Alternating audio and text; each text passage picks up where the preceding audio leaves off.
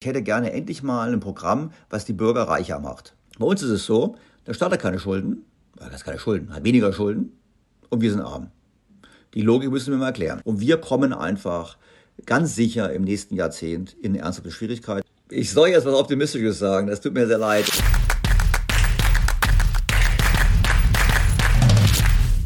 Servus Leute und herzlich willkommen in einem brandneuen Video auf meinem Kanal. Mein Name ist Mario Lochner und ich bin heute zurück mit der neuen Serie Covades Deutschland. Sind wir noch zu retten? Und ich habe natürlich einen spannenden Gast für euch dabei. Er ist einer der bekanntesten Ökonomen des Landes und führt den spannenden Blog und auch Podcast Beyond the Obvious. Herzlich willkommen, Dr. Daniel Stelter.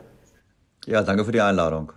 Herr Stelter, ich frage Sie gleich mal ganz direkt in der Krise, in der wir gerade stecken. Sind wir noch zu retten? ja, wir sind zu retten. Das setzt allerdings voraus, dass wir auch die Bereitschaft dazu haben, äh, uns zu retten. Weil, ähm, gleich vorauszuschicken, ich habe manchmal den Eindruck bei der Politik, dass wir die Bereitschaft nicht haben. Also die Frage ist ja erstens, wären wir technisch noch zu retten? Und ich glaube, ja, das wären wir, nicht ohne Blessur, wir wären aber technisch zu retten. Hm, machen wir das Richtige, ähm, um das zu tun, um uns zu retten? Das glaube ich eben nicht. Ich glaube, wir haben ja zwei verschiedene Faktoren. Wir haben zum, zum einen die akute Krise, ausgelöst jetzt durch den Konflikt in der Ukraine. Ähm, und da muss man ganz klar sagen, das wissen wir seit fast acht Monaten jetzt, wo wir sprechen. Und da muss ich einfach eins sagen, wenn man ähm, acht, vor acht Monaten bereits wusste, man tritt in einen Wirtschaftskrieg ein mit dem größten Energielieferanten, dann hätte man konsequenter handeln müssen. Und jetzt kommt alles viel zu spät. Also im Prinzip ist das akute Problem. Können wir damit noch umgehen? Ja, können wir, aber wir haben viel Zeit verloren und das wird auf jeden Fall Schaden mit sich bringen. Und die andere Frage ist ja auch, wenn es den Krieg nicht gegeben hätte, wären wir dann ein Problem? Und wäre meine Aussage ganz eindeutig ja. Wir haben ja früher schon miteinander gesprochen. Wir haben halt über Jahre hinweg unser Land nicht gut gemanagt, nicht gut verwaltet, haben die falschen Prioritäten gesetzt. Und da wäre dringend eine grundlegende Reform nötig, eine Sanierung eigentlich, ein Neustart. Und das Problem, was wir nun haben, ist, dass wir die Politiker haben, die zum einen auf die akute Krise nicht richtig reagieren und zum anderen die strukturellen Probleme, die gelöst werden müssten, auch nicht erkennen. Und deshalb ist es so, haben wir noch die Fähigkeit, gerettet zu werden? Ja, aber nicht mehr lange. Haben wir die äh, Erkenntnis der Politik? Nein. Und haben wir bei denen, die es verstanden haben, die Bereitschaft, was zu tun? Teilweise auch nein. Und deshalb muss ich ganz ehrlich sagen, bin ich sehr besorgt. Ich befürchte, wir stehen vor einer einer Phase sehr, sehr schneller und dramatischer Wohlstandsverluste in diesem Land, die wir im Unterschied zu früheren Krisen dann nicht mehr, wenn überhaupt nicht mehr so leicht werden, aufholen können. Mhm.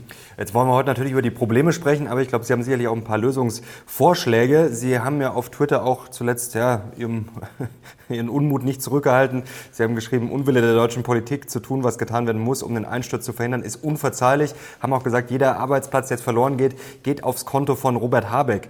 Ähm, ja gut, der, der Ampel gesamthaft. Aber ganz klar, ich meine, wir haben natürlich das Problem, jetzt akut in der Krise ist Energie wichtig. Energiepreise Energiepreise sind wichtig. Wir sehen das alle. Für uns schmerzt die Energiepreise, Unternehmen schmerzt die Energiepreise.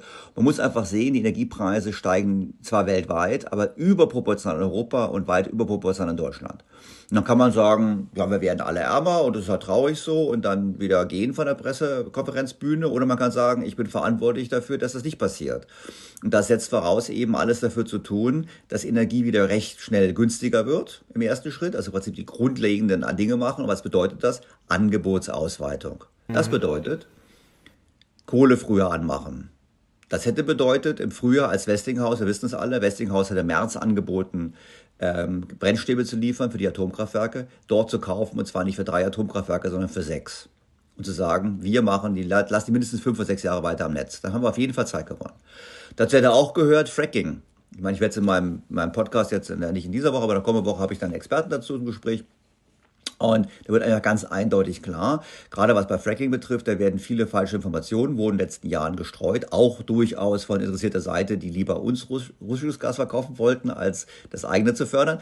Und vor dem Hintergrund, da gibt es einige Hebel und die wurden alle nicht gemacht. Jetzt kann man sagen, jawohl, er hat natürlich was gemacht. Er hat gesagt, er ist nach Katar geflogen, hat dort gesagt, oh, wir wollen gerne Gas von euch haben und wir bauen auch LNG-Terminals. Nur die Kataris, die sind ja auch Kaufleute.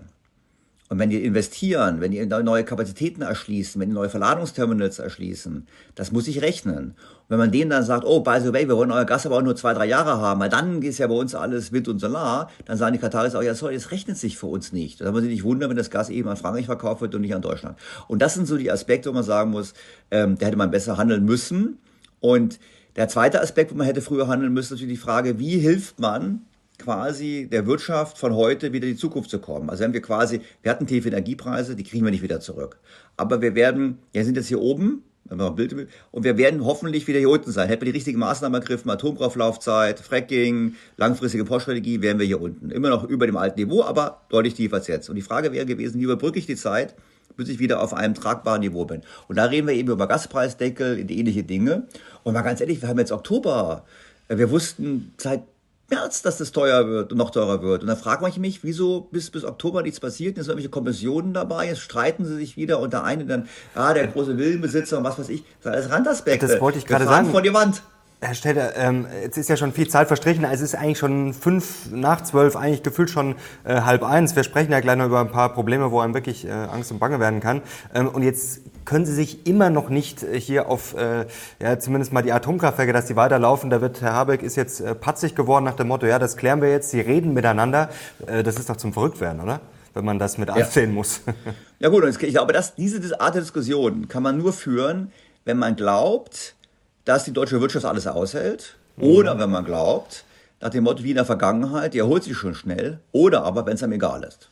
Das können Sie selber überlegen, was Sie, was Sie glauben. Ich muss nur einfach sagen, es ist ein Skandal, dass wir über ein paar Wochen, ein paar Monate so Reserve, was soll das denn heißen? Wissen Sie, es geht dann, wird diskutiert, naja, wir müssen verhindern, dass es keinen Blackout gibt.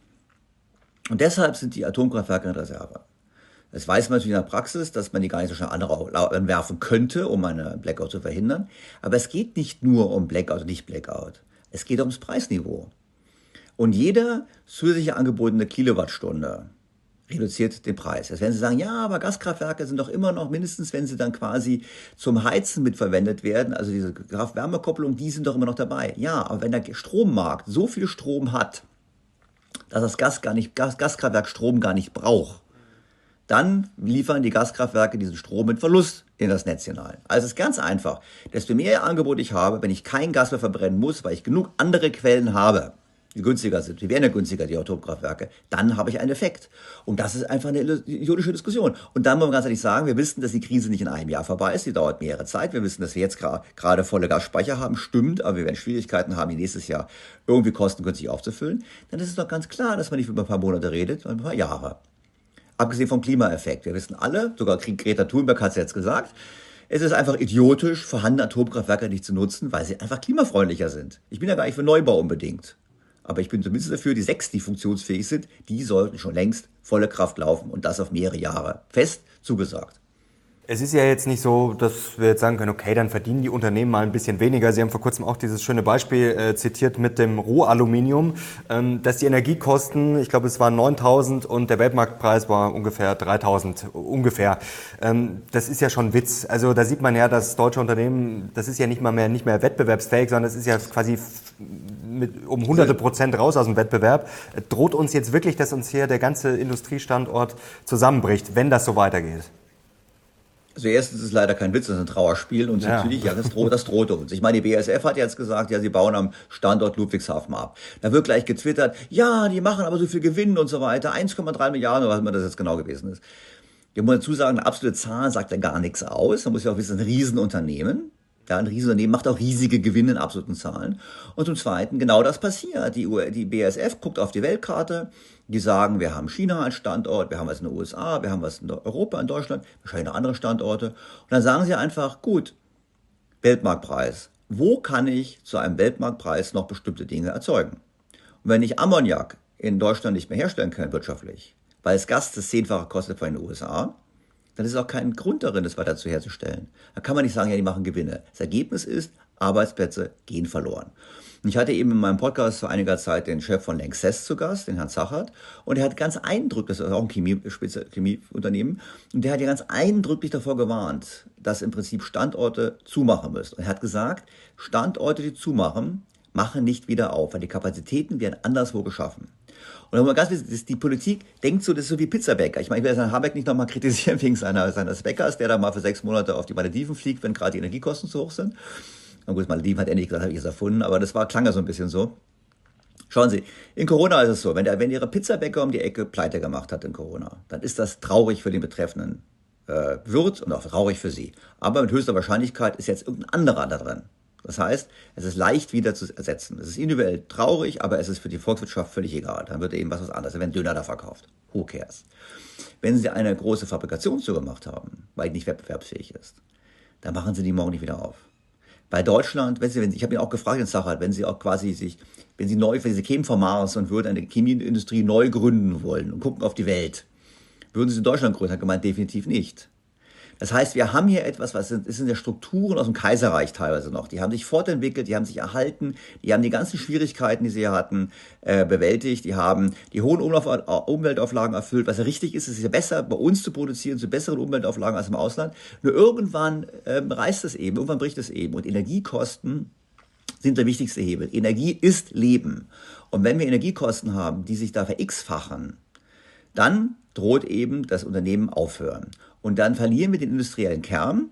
Und das ist ja das, was, worum uns alle, nicht alle, wahrscheinlich die meisten Staaten der Welt beneiden und Länder beneiden, dass wir es geschafft haben, trotz der Globalisierung noch so einen hohen Anteil zu haben an industriellem Kern. Und wenn der verschwindet, dann verschwindet der nicht irgendwie, dann kann man, ja, da sind irgendwelche komischen Dinge, sind da weg. Nein, es sind extrem gut bezahlte Arbeitsplätze. Und das strahlt total aus. Und ich habe da mal ketzerisch gesagt, wenn wir hinterher alle nur uns Berlin-Mitte Cappuccinos gegenseitig verkaufen, das ist es eben nicht. Das ist eben nicht. Wir, wir, wir, verkennen nicht, wie gerade unser Wohlstand massiv gefährdet ist.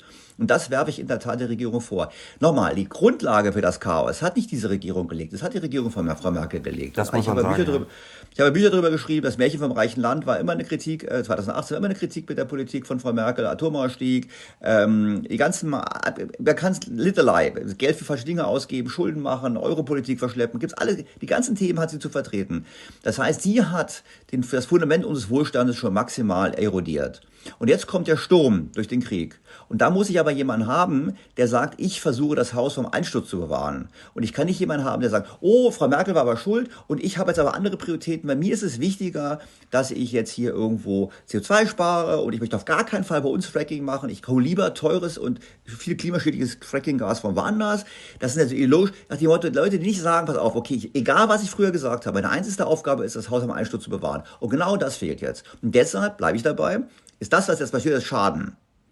Ist der Schaden, den diese Regierung zu vertreten hat. Ähm, jetzt sind Sie auch erfahrener Berater. Also hören Sie schon von vielen Unternehmern, dass die quasi schon auf dem Sprung sind? Also ist das quasi jetzt schon im Gange, dass Unternehmen ja, Deutschland verlassen oder zumindest ja, kurz davor sind? Also die Produktionsverlagerung findet schon seit Jahren statt und die verschleunigt sich. Ich habe im Prinzip zwei Arten von Erfahrung. Die eine Erfahrung ist, Unternehmen verlagern Produktion ins Ausland. So sie es können, haben sie schon andere Standorte, sie verlagern im Prinzip mehr dahin. Die Unternehmen, die keine ausländischen Standorte haben, aber hier im Wettbewerb stehen mit der Welt, bei denen geht es um die Existenz das ist die eine Diskussion. Und die andere Diskussion, die man sehr oft hat, ist, dass Unternehmer sagen, ich habe keine Lust mehr, aus anderen Gründen schon vorher nicht mehr gehabt. Auch mit Blick auf die ganze Diskussion, die wir haben. Ich komme auch drauf über Vermögenssteuern, Vermögensabgaben und die einfach sagen, das ist einfach kein attraktiver Standort mehr. Man muss einfach eins sehen. Ich meine, wenn ich es kurz sagen darf, wir reden immer hier über Vermögenssteuern, Abgaben und so ein Zeug und gleichzeitig ist die Bundesregierung äh, mehr als bereit, äh, Milliarden äh, in der EU umzuverteilen gerade nach Italien beispielsweise, und ich möchte betonen, ich mag Italien sehr gerne, ich finde es ein tolles Land und ich finde auch die Politiker dort super, weil die nämlich versuchen, für ihr eigenes Land maximal viel rauszuholen.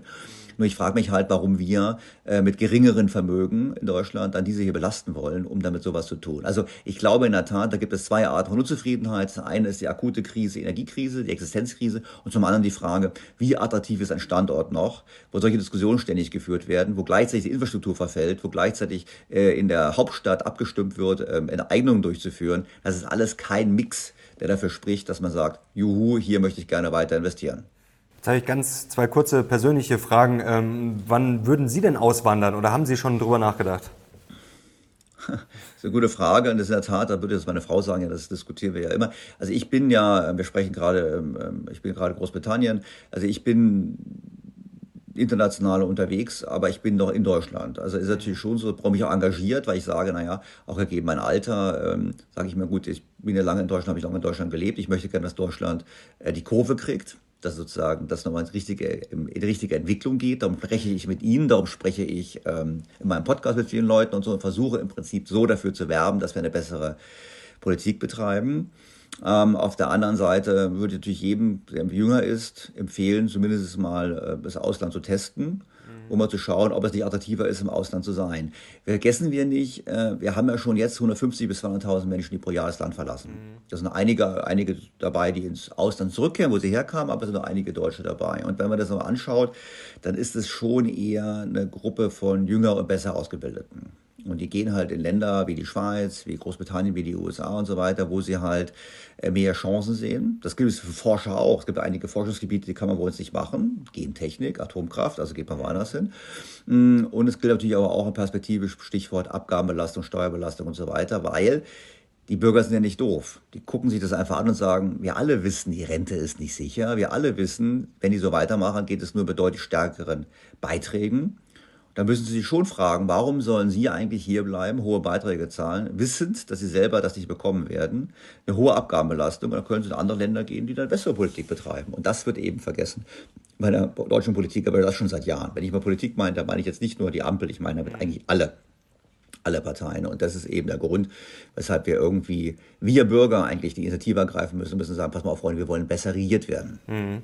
Ja, da glaube ich, sitzen wir alle in einem Boot und deswegen, Sie haben es gerade gesagt, Ihr Post Podcast kann ich auch nur wärmstens empfehlen. Ist wirklich einer, ja, glaube ich, der besten Podcasts, die man sich in Deutschland anhören kann. Und da sitzen wir alle in einem Boot. Deswegen reden wir uns ja auch den Mund fusselig auf Podcasts und YouTube, weil wir immer noch die Hoffnung haben, dass es besser wird. Trotzdem, momentan gibt es viel zu kritisieren. Haben Sie sich schon auf den Blackout vorbereitet? Sowas wäre ja vor Jahren schon fast, äh, ja, es ist ja leider mittlerweile eine Frage, die man ja, äh, stellen muss. Die man, stell, die man stellen muss, also sagen wir so, die Grundvoraussetzungen, die auch das, ja, das, das Bundesamt für Katastrophenschutz äh, empfiehlt bezüglich Wasservorräten und ähnliches, die werden beherzigt, ja.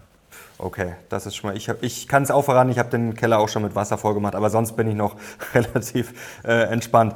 Ähm, jetzt kommen wir zu den Lebenslügen der deutschen Politik, was da alles äh, platzen wird. Vielleicht vor allem ähm, zum Thema Energie nochmal. Wir haben schon darüber gesprochen, wie wir es lösen könnten. Jetzt will ich das vielleicht mal ein bisschen abschließen, denn vor kurzem Andreas Beck hat es auch klar gesagt äh, bei mir im Interview, ähm, dass man das vielleicht schon in Frage stellen muss, ob man jetzt so ein Land wie Deutschland nur mit Wind und Sonne, ja, äh, ob man das hinkriegt. Also ich sag mal, kann die Wirtschaft die Klimapolitik oder die Grünen überleben oder sind die Grünen vielleicht sogar die größte Gefahr für unseren Wohlstand? Also, es ist eine sehr zugespitze Formulierung, die größte Gefahr. Meine, die werden ja immerhin gewählt. Wir müssen ja einfach eins sehen, sie werden ja gewählt. Und ich habe mich auch intensiver mit, mit dem Klimathema beschäftigt, mit dem Klimaschutz beschäftigt oder mit den ganzen Maßnahmen muss ich ganz klar sagen, es wird auch teilweise eben medial, ähm, wird es schon sehr interessant einfach dargestellt. Also wenn Sie die IPCC-Berichte, also die Berichte des Weltklimarates lesen, da sehen Sie, da gibt es, da gibt es keinen Weltuntergang.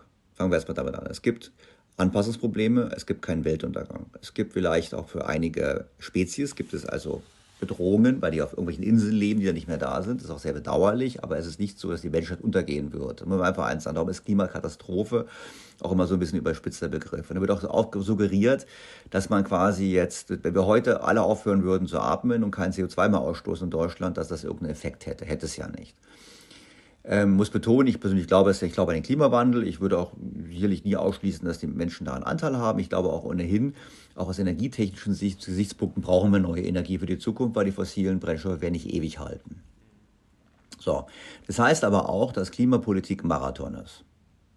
Ja, wenn wir jetzt sagen, wir wollen die, die, die nächsten 100 Jahre im Prinzip den Temperaturanstieg begrenzen, wir wollen gleichzeitig die Fähigkeit bewahren, mit dem Klimawandel umzugehen, dann muss man eben es als Marathon betreiben und nicht als Sprint. Weil den Sprint halten wir nicht durch.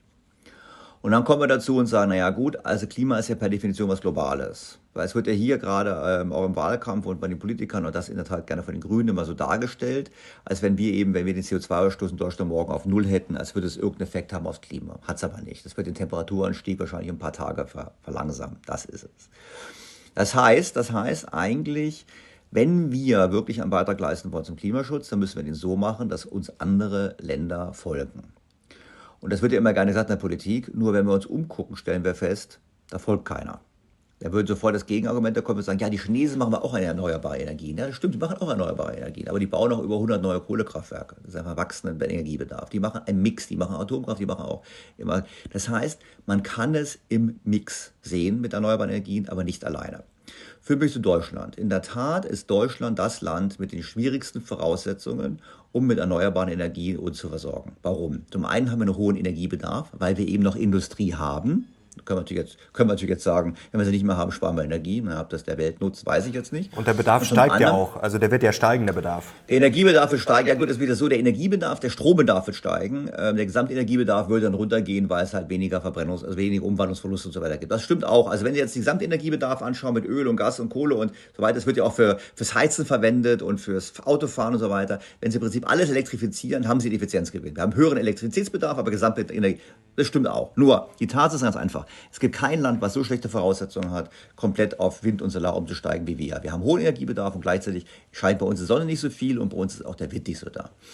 Das heißt, wir bräuchten auf jeden Fall eine Mischung. Und die Internationale Energieagentur sagt ja auch, die ideale Energiestruktur ist eine Mischung aus Erneuerbaren und Atomkraft wollen wir nicht. Und rein erneuerbar ist schlichtweg nicht möglich. Ja, und dann gibt es die Diskussion Dunkelflauten, dann gibt es viele Studien, die sagen, ja, eine Dunkelflaute, die dauert nur ein paar Tage und die paar Tage halten wir irgendwie durch und dann kommt der Strom aus Spanien und was weiß ich. Tat und Wahrheit ist aber, dass diese Dunkelflauten meistens in sehr kurzer Zeit nacheinander kommen. Das heißt, man kann die Speicher gar nicht voll machen. Und deshalb ist es so, wir haben die Technologie noch nicht. Und zu glauben, man kann auf 100% Erneuerbare gehen, halte ich für völlig illusorisch. Führt zum Punkt, warum macht die Wirtschaft mit? Warum sagen die Ingenieure, wenn ich mit Ingenieuren spreche, sagen, alles geht nicht. Stimmt.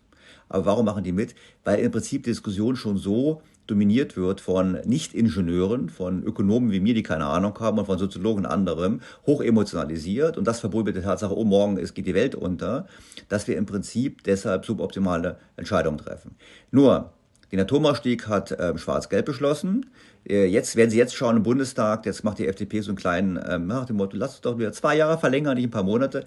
Sorry, das ist einfach nicht das Richtige. Wir haben immer noch diese Illusion, die breit verbreitet ist. Wir haben sie nicht, wir haben im Prinzip eigentlich Folgendes getan. Wir haben gedacht, naja, wir machen jetzt mal ein bisschen Energiewende und in Wirklichkeit haben wir Gas aus Russland, Atomkraft aus, aus Frankreich und Kohlestrom aus, aus Polen und damit läuft's schon. Und dieses Jahr müssen die Franzosen die Wertwartungen nachholen, wegen der, weil sie so Corona-Zeit nicht getan haben. Plumpt haben wir ein Problem mit, Frank mit, mit, mit, ähm, Frankreich und die Russen haben Gas zugedreht. Wenig verwunderlich, nachdem wir gesagt haben, wir wollen es auch nicht mehr. Also vor dem Hintergrund wir haben da ein massives Problem und wir müssten einen ganz anderen Ansatz haben. Ich gebe noch ein Beispiel zum Abschluss. Das ist meine Lieblingsrechnung.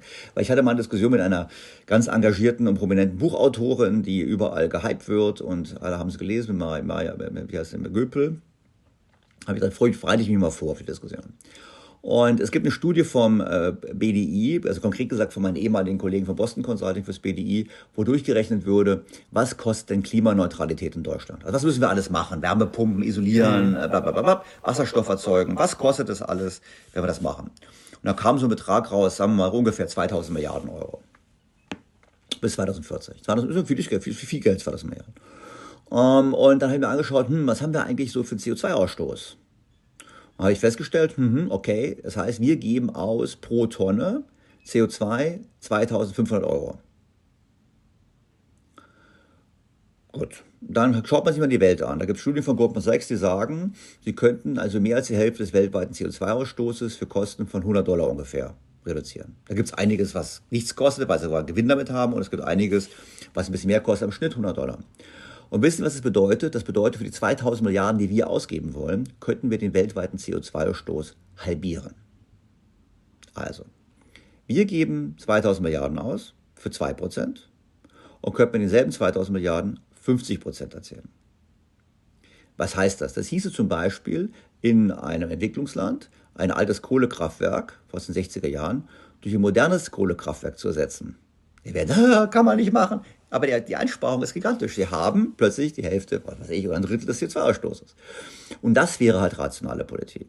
Und das machen wir eben nicht, was ja schade ist. Und der zweite Hebel, den wir natürlich hätten, wenn wir das Geld anders verwenden würden, wäre zu sagen, wir setzen wirklich auf Forschung und Entwicklung.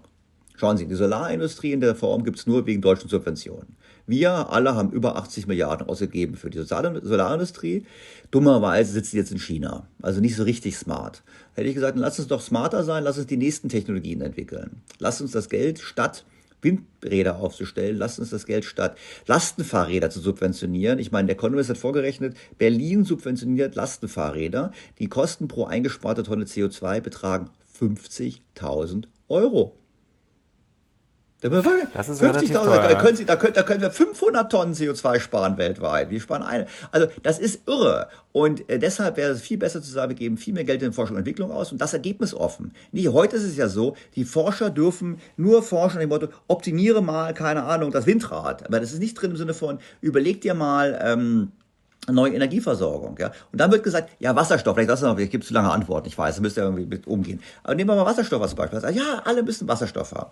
So, und dann sollen die dann so, wir machen folgendes, die Strategie ist ja folgende. Wir bauen gigantische Überkapazitäten an Erneuerbaren damit, wenn sie quasi die wenig liefern, weil die Sonne nicht ganz so stark scheint, trotzdem es ausreicht, uns zu versorgen. Das ist der erste, erste Punkt. Wenn aber die Sonne scheint oder Wind bläst, haben wir gigantische Überproduktion von Strom. Haben wir jetzt ja schon, wisst nicht wohin damit. Dann sagen wir, ja, super, da packen wir jetzt die Elektro, na, diese, Elektrolyse. Ja, genau, damit halt Wasserstoffe, die packen wir dahinter und erzeugen quasi in diesen Spitzenzeit Wasserstoff. Problem an der ganzen Sache ist, es ist unglaublich teuer, weil diese Anlagen leben am besten davon, dass sie kontinuierlich produzieren. Also, die richtige Idee wäre, die ist nicht von mir, aber die hat, hat in der Diskussion gebracht, wäre zu sagen, wir nehmen die Atomkraftwerke und die produzieren Wasserstoff. Und wenn wir wirklich Dunkelflaute haben, dann legen wir einen Schalter um und dann speisen die Atomkraftwerke ein ins Stromnetz. Die laufen ständig und produzieren Wasserstoff. Und dann produzieren wir Wasserstoff, den wir verwenden können zum Heizen und so weiter und später auch mal perspektivisch, um bei Dunkelflauten auch den Atomkraftwerken noch zu helfen. Das wäre kostengünstig viel besser. Das heißt, was wir machen ist, wir machen so eine Politik, wo wir sagen, es spielt keine Rolle. 50.000 Euro pro gesparte Tonne CO2 ist Irrsinn. Aber es ist schön. Oder ein 9-Euro-Ticket. Da haben auch Grüne, Grüne so getwittert, ähm, super, wir haben hier so viele Millionen Tonnen CO2 gespart. Das waren Kosten des 9-Euro-Tickets, hat die Kosten des 9-Euro-Tickets pro Tonne CO2, die eingespart wurden, sind 1300 Euro. Also, wir können gerne 9-Euro-Ticket machen, 49 Euro mal Ticket machen, was weiß ich. Fein. Aber bitte nicht erzählen, dass es ein Weg ist, um kostengünstig Klimaschutz zu betreiben. Und bei der Bahn, auch das noch zu erwähnen, auch das ist wieder was ganz großer Fehler, das habe ich auch mal im Podcast gehabt. Wir schauen immer auf die Grenz-CO2. Also Flugzeug ist bäh und Bahn ist gut. Problem an der ganzen Sache ist, das Flugzeug braucht ganz wenig Infrastruktur. Kleine Lande, also kleine Lande, die brauchen Landebahn und fliegt dann. Die Bahn braucht äh, Betonschweller und Stahl und so weiter. Das heißt, diese CO2-Last, die entstanden ist beim Bau dieser Infrastruktur, die dauert ja hunderte von Jahren, bis man zurückverdient hat. Das wird immer nicht verstanden. Da wird immer, ja, das Flugzeug ist gut, Bahn ist gut. Bahn ist, ja, wenn man sie hat, ist es okay, soll man sie auslassen, nicht missverstehen. Aber es wird immer so gesagt, das wird zu verglichen. Und das ist eben die typische an der deutschen Diskussion. Deshalb glaube ich, wir fahren gerade völlig vor die Wand. Weil es eine zu lange Antwort über Ihre Frage, nur das Problem der ganzen nee, Sache ist, ist diese super. Energiepolitik zu betreiben, diese Klimapolitik zu betreiben, ist natürlich schon das gewesen, was das Fundament des Wohlstandes schon erschüttert hat. Und jetzt kam eben dieser Sturm aus Russland, und jetzt hätte man sagen müssen, okay, Freunde, wir haben uns vorher ein bisschen was vorgemacht. In guten Zeiten kann man ja so, äh, so eine Politik betreiben. Jetzt ist Schluss. Jetzt setzen wir auf intelligente Politik. Und intelligente Politik ist Atomkraftwerke produzieren Wasserstoff, Erneuerbare werden ausgebaut und perspektivisch mal Mix Atomkraft, Wasserstoff, Erneuerbare. War eine lange Antwort, aber eine sehr gute. Vor allem, ich finde die zwei Gedanken wirklich sehr interessant. Würde mich jetzt mal euer Feedback interessieren. Also wirklich, äh, was ja auf den ersten Blick vielleicht ein bisschen befremdlich wirkt für den einen oder anderen, dass wir quasi ja, in anderen Ländern CO2 sparen, was aber natürlich dann viel rationaler wäre. Und wie gesagt, das finde ich auch interessant, wenn natürlich gefordert wird, wir müssen jetzt bis ins kleinste Dorf die Bahn ausbauen, muss man natürlich auch sehen, was da, ja, was da sozusagen an CO2 Und übrigens, und übrigens wird in anderen, Länd in anderen Ländern laut Klimaabkommen, laut Klimaabkommen dürfen sie starten die CO2-Einsparungen, die sie in anderen Staaten erzielen, anrechnen. Nur die deutsche Politik hat gesagt, wir verzichten darauf. Ja. Jetzt wollen wir noch ein bisschen ähm, über Wirtschaft und Inflation im Allgemeinen reden. Ja, die Inflation, die ist ja immer noch hoch. Jetzt kamen die jüngsten Zahlen raus. Also ähm, klar, jetzt kann man sich das alles hin und her rechnen mit Basiseffekten und hin und her. Aber Fakt ist, ähm, in Deutschland sind wir zweistellig, in den USA ist es immer noch ein Problem. Ähm, wie schätzen Sie die Inflation ein? Ist das für Sie immer noch eine große Gefahr oder ist da schon jetzt durch die Zinserhöhungen ja einiges äh, gemacht worden, dass wir das in den Griff kriegen? Also das ist so eine Frage, da kann man eigentlich nur verlieren, äh, weil das ist ja als Hellseher nicht so. Ich muss dazu sagen, ich hatte in meinem Podcast in der Tat letztes Jahr im Juni schon jemand, das letztes Jahr im Juni jemand, der gesagt hat, es gibt eine richtig große Inflation, es gibt eine zweistellige Inflation und der hat monetaristisch argumentiert.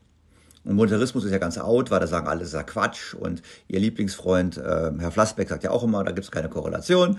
Und das stimmt auch, weil die Korrelation ist nicht immer ähm, per perfekt und ist eher über längere Zeiträume und da gibt es andere Faktoren, die eine Rolle spielen. Aber wie gesagt, der hat gesagt, das Geldmengenwachstum in Corona-Zeiten war so gigantisch, äh, das muss Inflation geben, zweistellig. Und er recht gehabt. Und dann kam er dieses Jahr vor ein paar Wochen wieder und hat gemeint, ja, jetzt haben wir aber folgenden Effekt, die Geldmengen wachsen faktisch nicht mehr. Und wenn Sie dann Inflationsrate noch hinzunehmen, sage ich jetzt mal, das heißt, die reale Geldmenge schrumpft eigentlich. Und er hat gesagt, deshalb wird es eine schwere Rezession geben in den USA. Und das ist eigentlich das Interessante. Deshalb glaube ich in der Tat, wir haben schon eine Verknappung der Liquidität. Das wird sich übrigens auch an den Finanzmärkten noch weiter aus, auswirken. Ich glaube, da haben wir noch nicht das Ende der Fahnenstange gesehen, den jetzigen Abschwung.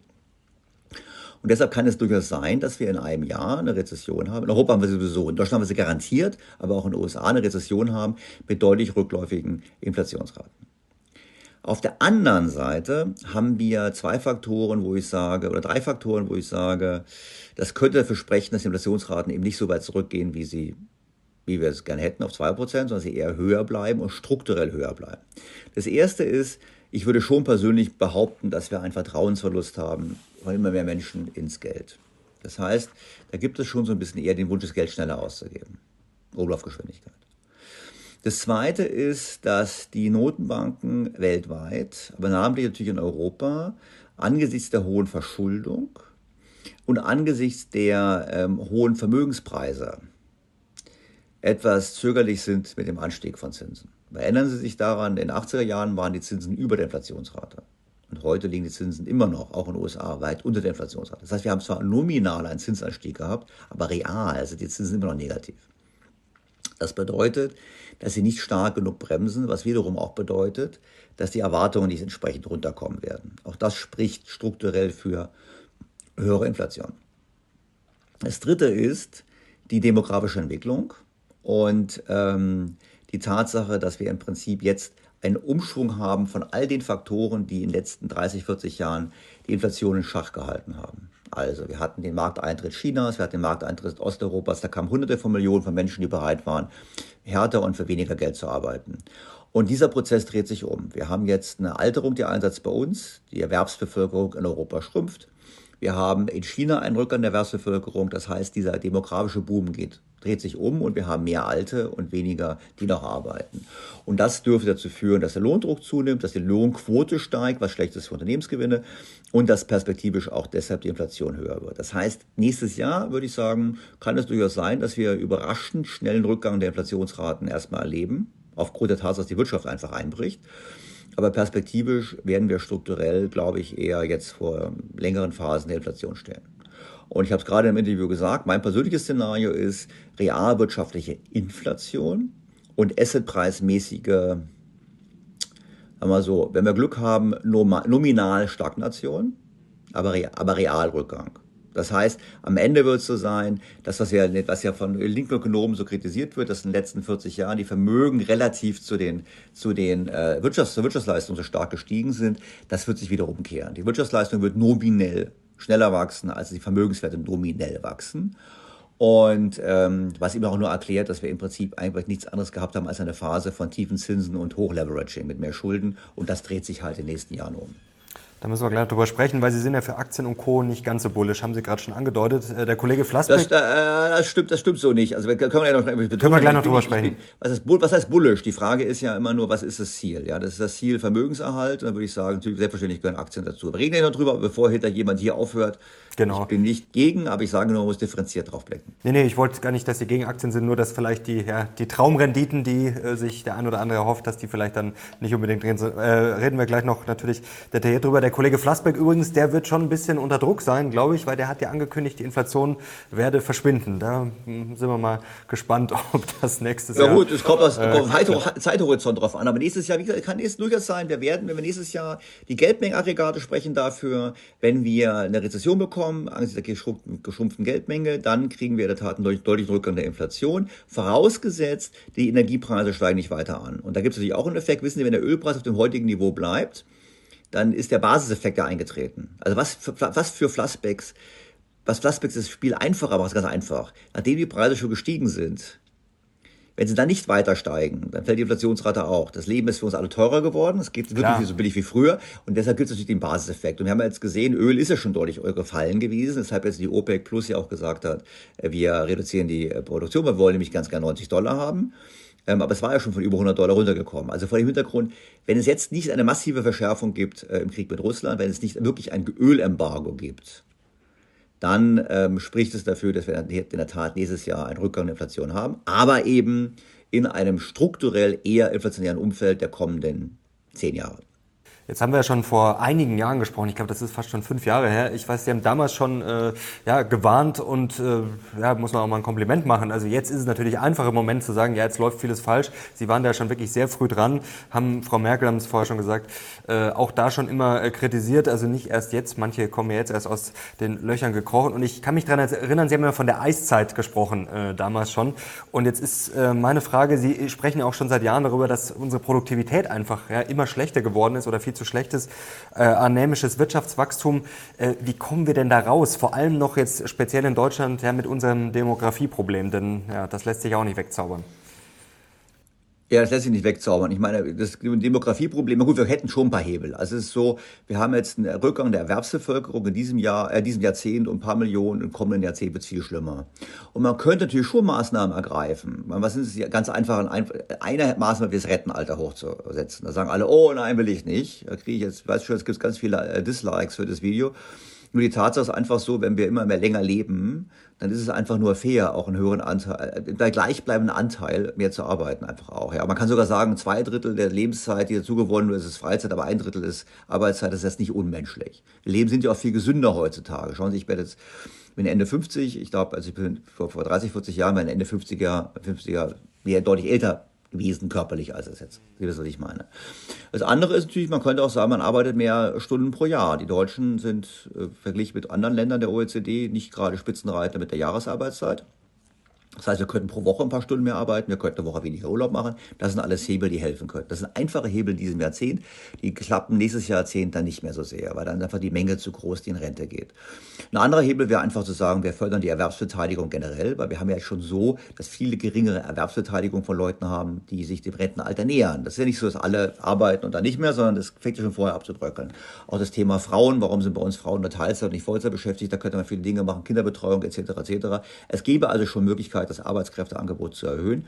Keine politische Priorität, wenn wir gerade jetzt sehen, die Ampel führt das Bürgergeld ein. Das Bürgergeld ist nichts anderes als ein Programm, welches eigentlich es noch attraktiver macht, nicht zu arbeiten und den Anreiz einfach senkt. Arbeit auf, auch Sanktionierung fällt ja weitgehend weg.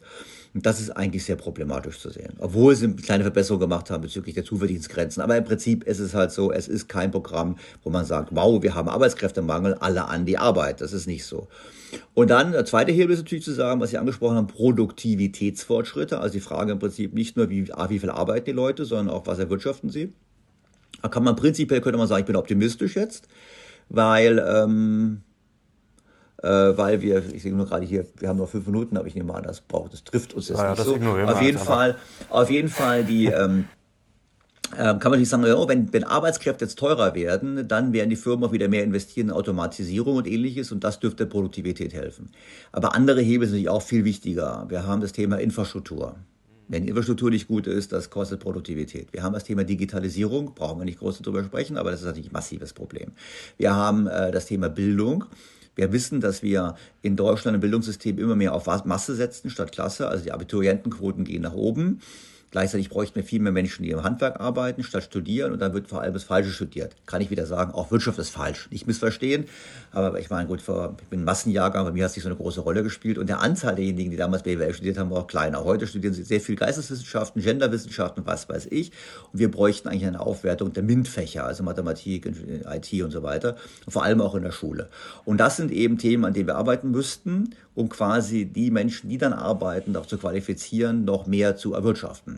Und das ist eben auch ein Thema, was in der Politik leider überhaupt keine Beachtung findet. Produktiver müssen ja auch die Schulden werden. Das haben Sie auch in den letzten Jahren immer kritisiert, dass viele Schulden gemacht wurden, aber halt unproduktiv.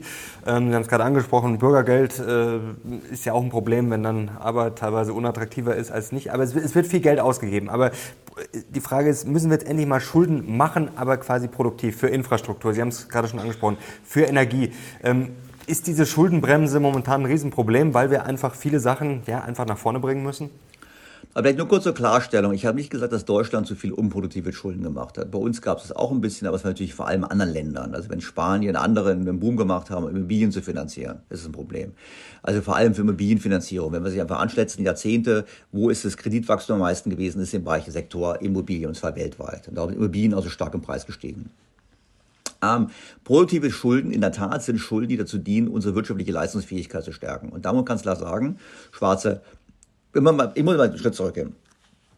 Hat unser Staat ein Einnahmenproblem? Nein, das hat er nicht. Unser Staat nimmt seit Jahren viel Geld ein. Die haben unter Frau Merkel ist die Abgabenquote um drei Prozentpunkte gestiegen.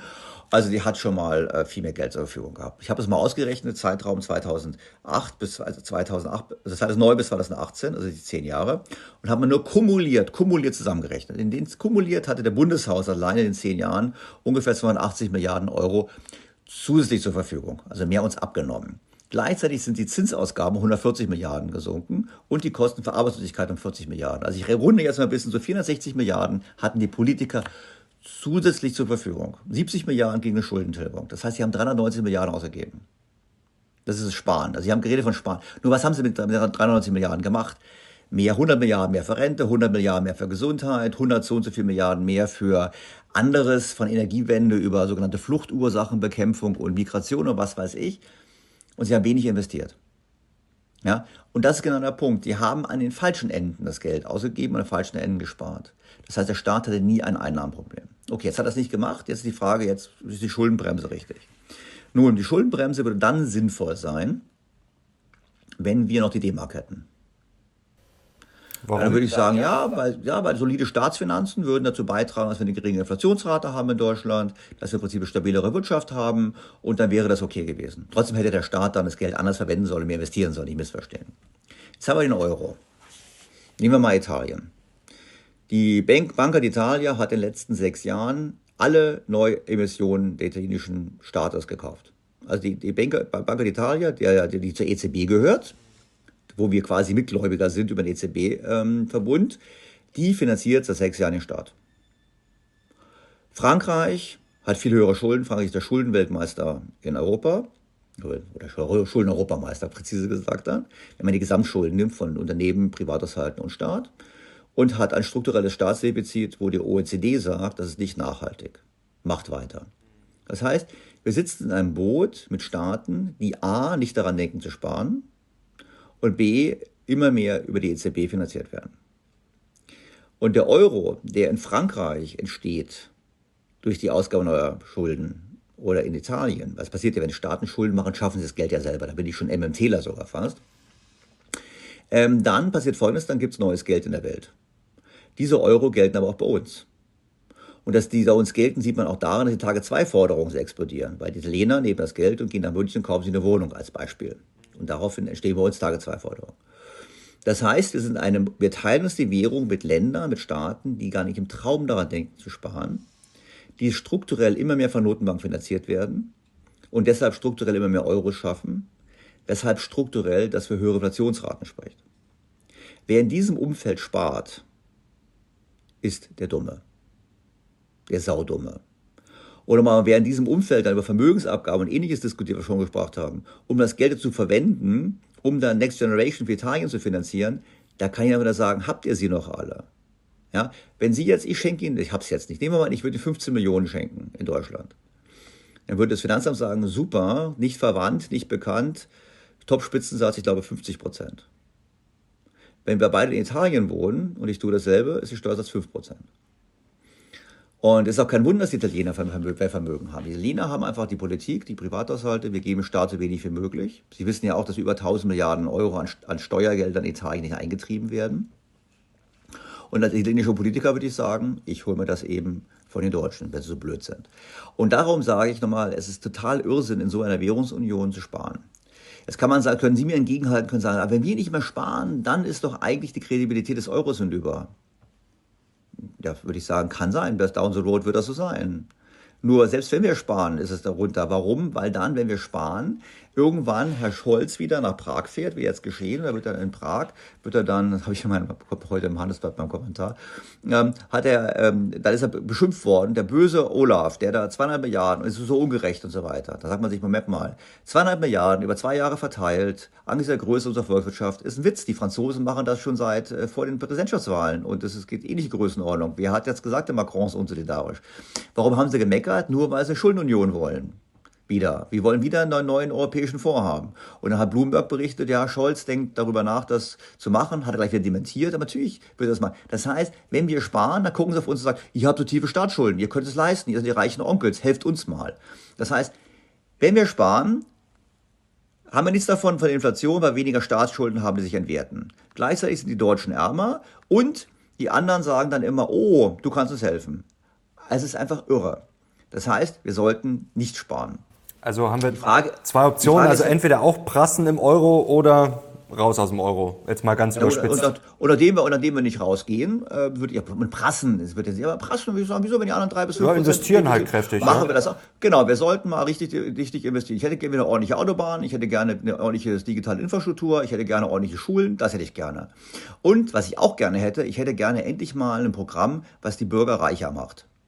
Weil wir sind ein total interessantes Phänomen. Ich, ich, ich mache jetzt einfach mal weiter. Ich erzähle, ein ganz interessantes Phänomen. Also, wenn man sich die Gesamtverschuldung, habe ich gerade vorhin schon angesprochen, anschaut von den Euro-Ländern, dann stellt man fest, Frankreich ist das höchstverschuldete Land mit ungefähr 360 Prozent, also nicht, nicht festnageln, ungefähr der Größenordnung, von Staat, Unternehmen und Privathaushalten. Die solideste Land ist Deutschland, knapp gefolgt von Österreich und knapp gefolgt von Italien. Weil die Italiener haben die Privathaushalte weniger Schulden als die Deutschen, keine, keine Privathaushalte also keine, die Privathaushalte Italiens sind die am geringsten verschuldetsten von den großen. Und sie haben viel Vermögen, das kommt auch dazu. Sie haben, sie haben auch, sie kriegen das vorweg, sie haben auch deutlich mehr Vermögen als wir. Aber darüber hinaus, die italienischen Unternehmen sind genauso solide finanziert wie die deutschen. Der große, das große Problem des Italiens ist der Staat. Das heißt, bei den Staat ist es so, der Staat hat Schulden, aber die Privatleute sind reich. Bei uns ist es so, der Staat hat keine Schulden, er hat keine Schulden, hat weniger Schulden und wir sind arm. Die Logik müssen wir mal erklären. Dann sage ich mir ganz einfach, wir könnten auch hingehen, könnten sagen, wir machen investieren, richtig. Aber wir lösen auf einen Schlag auch mal das Thema der Vermögensungleichheit in Deutschland und vor allem lösen wir das Problem, dass wir für die Rente nicht vorgesorgt haben. Wir legen einen Fonds auf, einen Staatsfonds aller Norwegen. Und dort richten wir für uns alle ein Konto ein. Also für Sie und für mich, also für alle, ich würde ich immer sagen, alle bis 65. Und in dieses Konto zahlt der Staat 25.000 Euro ein. Konkret macht er es so, er gibt uns allen neu ausgegebene Staatsanleihen von 45.000 Euro. Das Fondsmanagement, wie Norwegen, also nicht mit Olaf und, und, und Robert und Annalena besetzt oder Christian, sondern eben mit Profis, legt das an wie die Norweger. Und das haben sie bestimmt im Podcast schon mal gemacht. Die haben so eine Rendite von 8% pro Jahr im Schnitt. Und die machen das global diversifiziert. Infrastruktur, Aktien, Immobilien.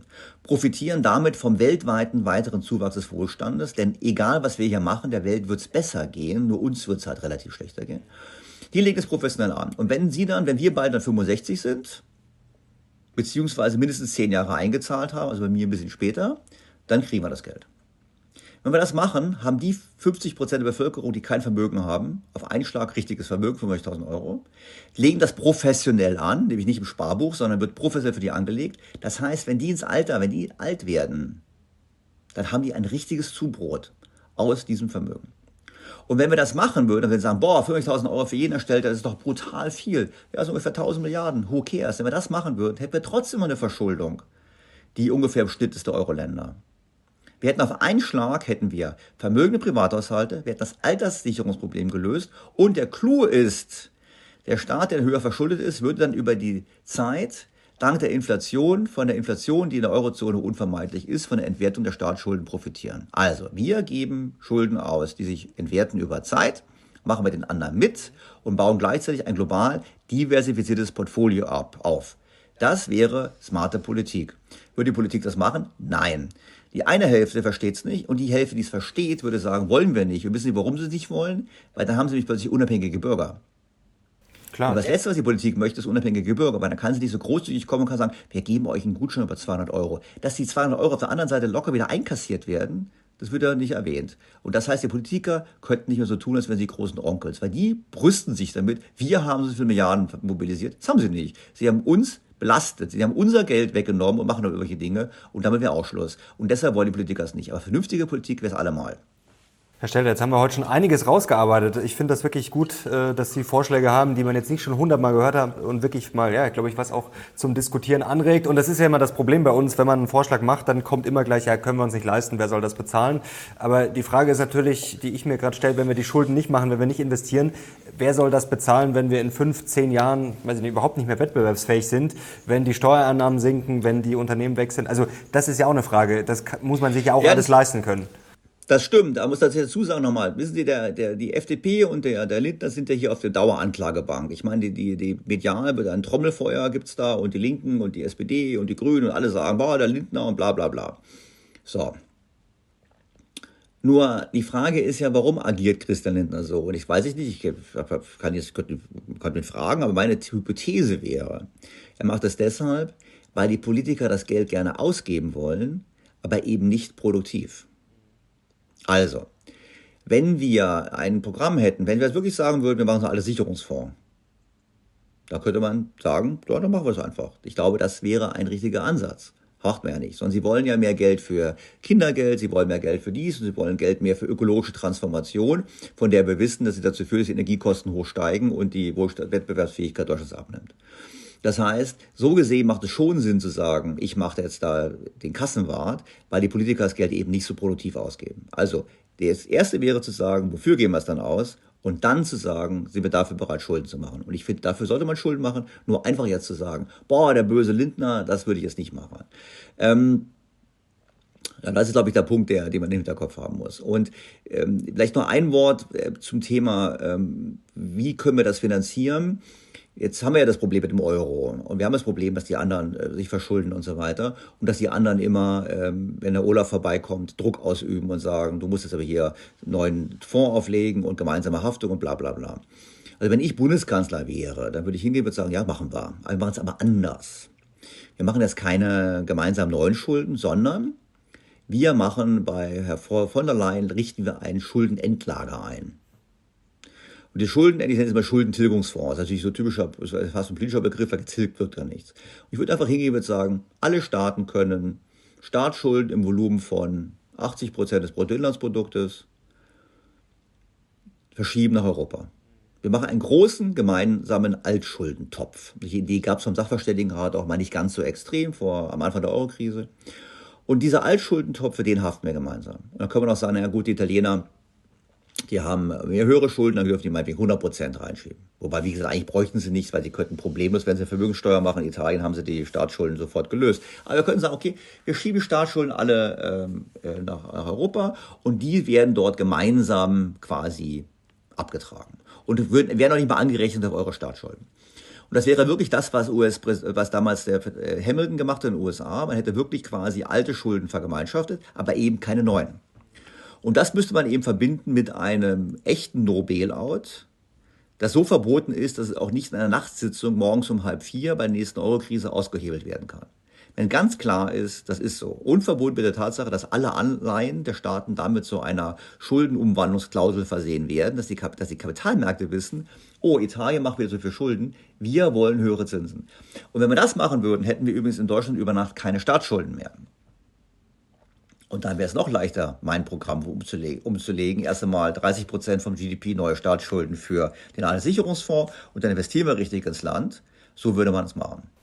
Jetzt bin ich, Leute, sehr gespannt äh, auf euer Feedback zu dem Vorschlag von Herrn Stelter. Noch ganz, ganz, ganz kurzer Abschluss zum Euro. Sie haben gerade schon von der nächsten Euro-Krise gesprochen. Also denken Sie, wir kriseln uns weiter. Wie lange wird der Euro das noch aushalten? Ja, man kriselt ja auch also, so mal gerne 10, 20 Jahre vor sich hin. Ja, ja, ich glaube, wir kriseln lange, weil die Deutschen werden das nicht. Die Deutschen werden weder ja. meine Politik umsetzen, leider, sondern sie werden sich in die Transferunion ziehen lassen. Sie werden im Prinzip immer mehr reinschlittern, werden sagen, ja, wir sind ja gute Europäer, wir wollen das ja auch. Und die SPD und Grünen haben es explizit im Wahlprogramm drin. Und dann wird im Prinzip äh, über Zeit äh, der Euro immer weiter erodieren. Aber solange wir nicht ähm, ja, in ernsthafte Schwierigkeiten kommen, solange wird der Euro existieren. Und wir kommen einfach ganz sicher im nächsten Jahrzehnt in ernsthafte Schwierigkeiten, weil dann haut bei uns die Demografie richtig rein. Und so wie ich das jetzt sehe, bis dahin ist die Deindustrialisierung Deutschlands auch vollzogen. Und dann ist einfach der Ofen aus. Problem der ganzen Sache für uns ist, im Unterschied zu den früheren Vermögensvernichtungen durch irgendwelche idiotischen Kriege, äh, können wir diesmal eben es nicht mehr so leicht aufholen, weil wir haben keinen Vorteil mehr. Wir haben keinen Bildungsvorteil mehr, die Bildungsergebnisse in Asien sind viel besser, wir haben keinen Standortvorteil mehr, weil die Energiekosten sind hoch. Also nach dieser, diesem Punkt der Abwirtschaftung wird es nicht möglich sein, den Turnaround wieder hinzubekommen. Und dann werden wir alle dauernd, bedauernd gucken und werden sagen, okay, verdammt mal, wir haben vor 10, 15, 20 Jahren schlechte Entscheidungen getroffen. Wir können die dann zwar korrigieren, die Entscheidungen, aber wir können das Ergebnis nicht mehr rückgängig machen. Jetzt würde ich abschließend noch ganz gerne mit Ihnen darüber sprechen, ja, was man als Anleger machen kann, was Sie vielleicht auch mit Ihrem Geld machen. Jetzt haben wir ja wieder Stress. Also im Eurosystem haben wir immer Stress. Jetzt haben wir das bei der Italienwahl schon wieder gesehen. Sogar die deutschen äh, Renditen sind ja zuletzt äh, ja, auch ordentlich nach oben geschossen. In Großbritannien musste die Notenbank jetzt mehrfach eingreifen. Der starke Dollar, ja, die hohen Zinsen, da merkt man schon, es rumort überall im äh, System. Ähm, lassen Sie noch ganz entspannt Ihr Geld auf einem Bankkonto liegen oder muss man da jetzt schon mehr machen? Muss man schauen, dass, wir das, dass man das diversifiziert und auch äh, ja, einfach ein bisschen vorsichtiger damit umgeht? Also auf dem Bankkonto lasse ich es nicht liegen. Ähm, es ist diversifiziert. Ich habe es immer auch damals in einem Eiszeitbuch, was Sie angesprochen haben, auch schon geschrieben. Ich bin immer für ein diversifiziertes Portfolio gewesen aus Aktien, Immobilien, Gold und Cash. Also Cash Schrägstrich Anleihen, da mache ich eher Cash, womit dann meine ich im Prinzip die Liquidität, die man halt braucht. Und dann dem halte ich auch fest. Und äh, was die Turbulenzen jetzt betrifft, würde ich persönlich würde sagen, ja, äh, wir stehen eben vor einer Phase des, des Rückgangs an Vermögenspreisen, wo es turbulenter ist, wo man halt eben im Prinzip hingehen muss, sagen, okay, ich suche mir halt die richtigen Märkte aus. Also auch Regionen, wo Marktwirtschaft eben noch was zählt.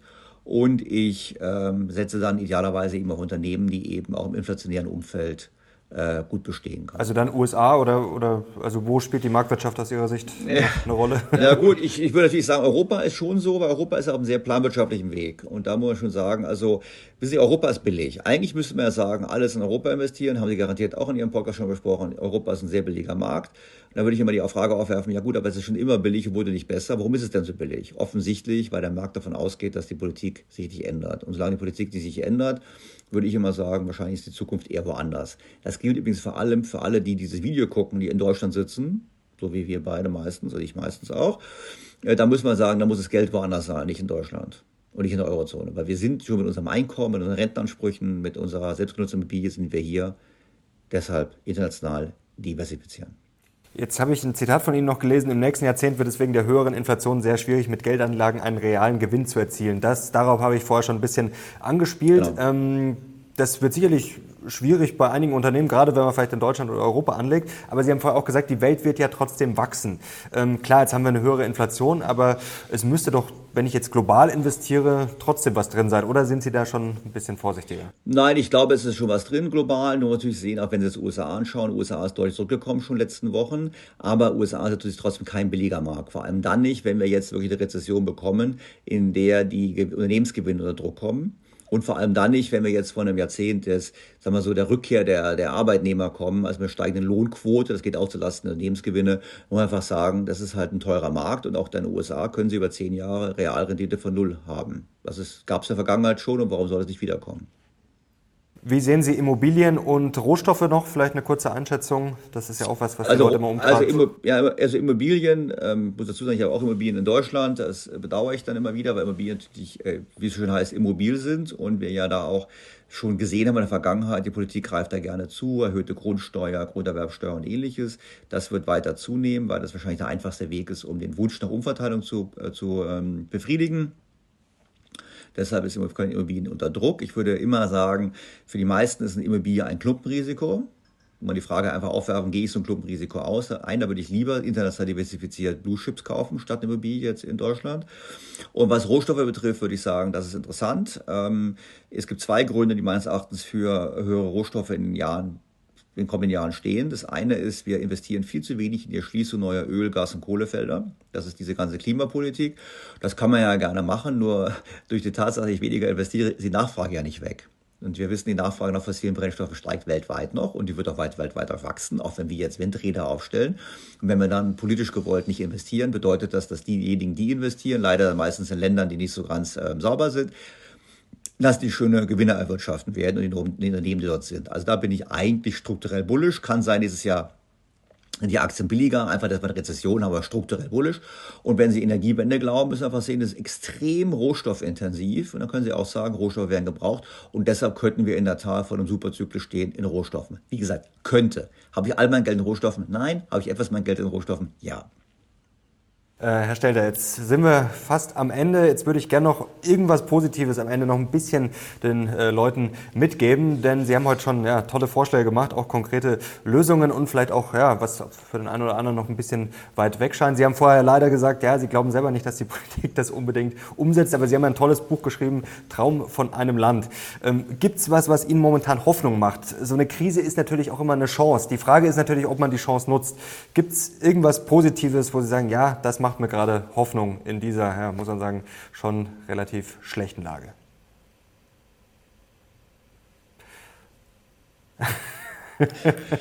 also, ich soll jetzt was Optimistisches sagen. Das tut mir sehr leid. Ich meine, ich bin, also, es gibt mir die Hoffnung, dass das Interesse an meinen Ausführungen entsprechend hoch ist und solche Gespräche führen wie hier. Das würde ich mal sagen. Gibt mir Hoffnung und teilweise, dass ich auch sehe, was in der Diskussion dann passiert, wenn man auf LinkedIn oder auf Twitter oder auch das Feedback zu meinem Podcast oder zu Ihrem Podcast, das würde mir Hoffnung geben. Ich glaube, es gibt einen Bewusstseinswandel in der Bevölkerung. Mhm. Ähm, das ist positiv und diese Hoffnung würde mir dahin geben, wirklich geben, wenn wir, ähm, wenn der Druck auf die Politik so groß wird, dass die endlich aufhören, Quatsch zu machen und endlich das machen, für das wir sie eigentlich gewählt haben, nämlich Schaden von diesem Lande abzuwehren. Und ich hoffe, dass unser Gespräch zumindest ein kleiner ja, Kieselstein war, der da ein bisschen ja, un, unangenehm in den Schuhen der Politiker drückt. Ja, das hoffen wir mal auch. Genau. Viel hilft hoffentlich viel. Herr Stelter, herzlichen Dank. Ich danke Ihnen für Ihre Zeit. Viel Spaß. Und danke euch fürs Zuschauen. Und wenn ihr Herrn Stelter wieder sehen wollt, dann gerne Daumen nach oben. Und ich glaube, wir haben einigen Stoff geliefert zum Diskutieren. Danke Ihnen, danke euch. Wir sind jetzt raus. Bis zum nächsten Mal. Ciao. Alles klar. Soll ich Ihnen die Aufnahme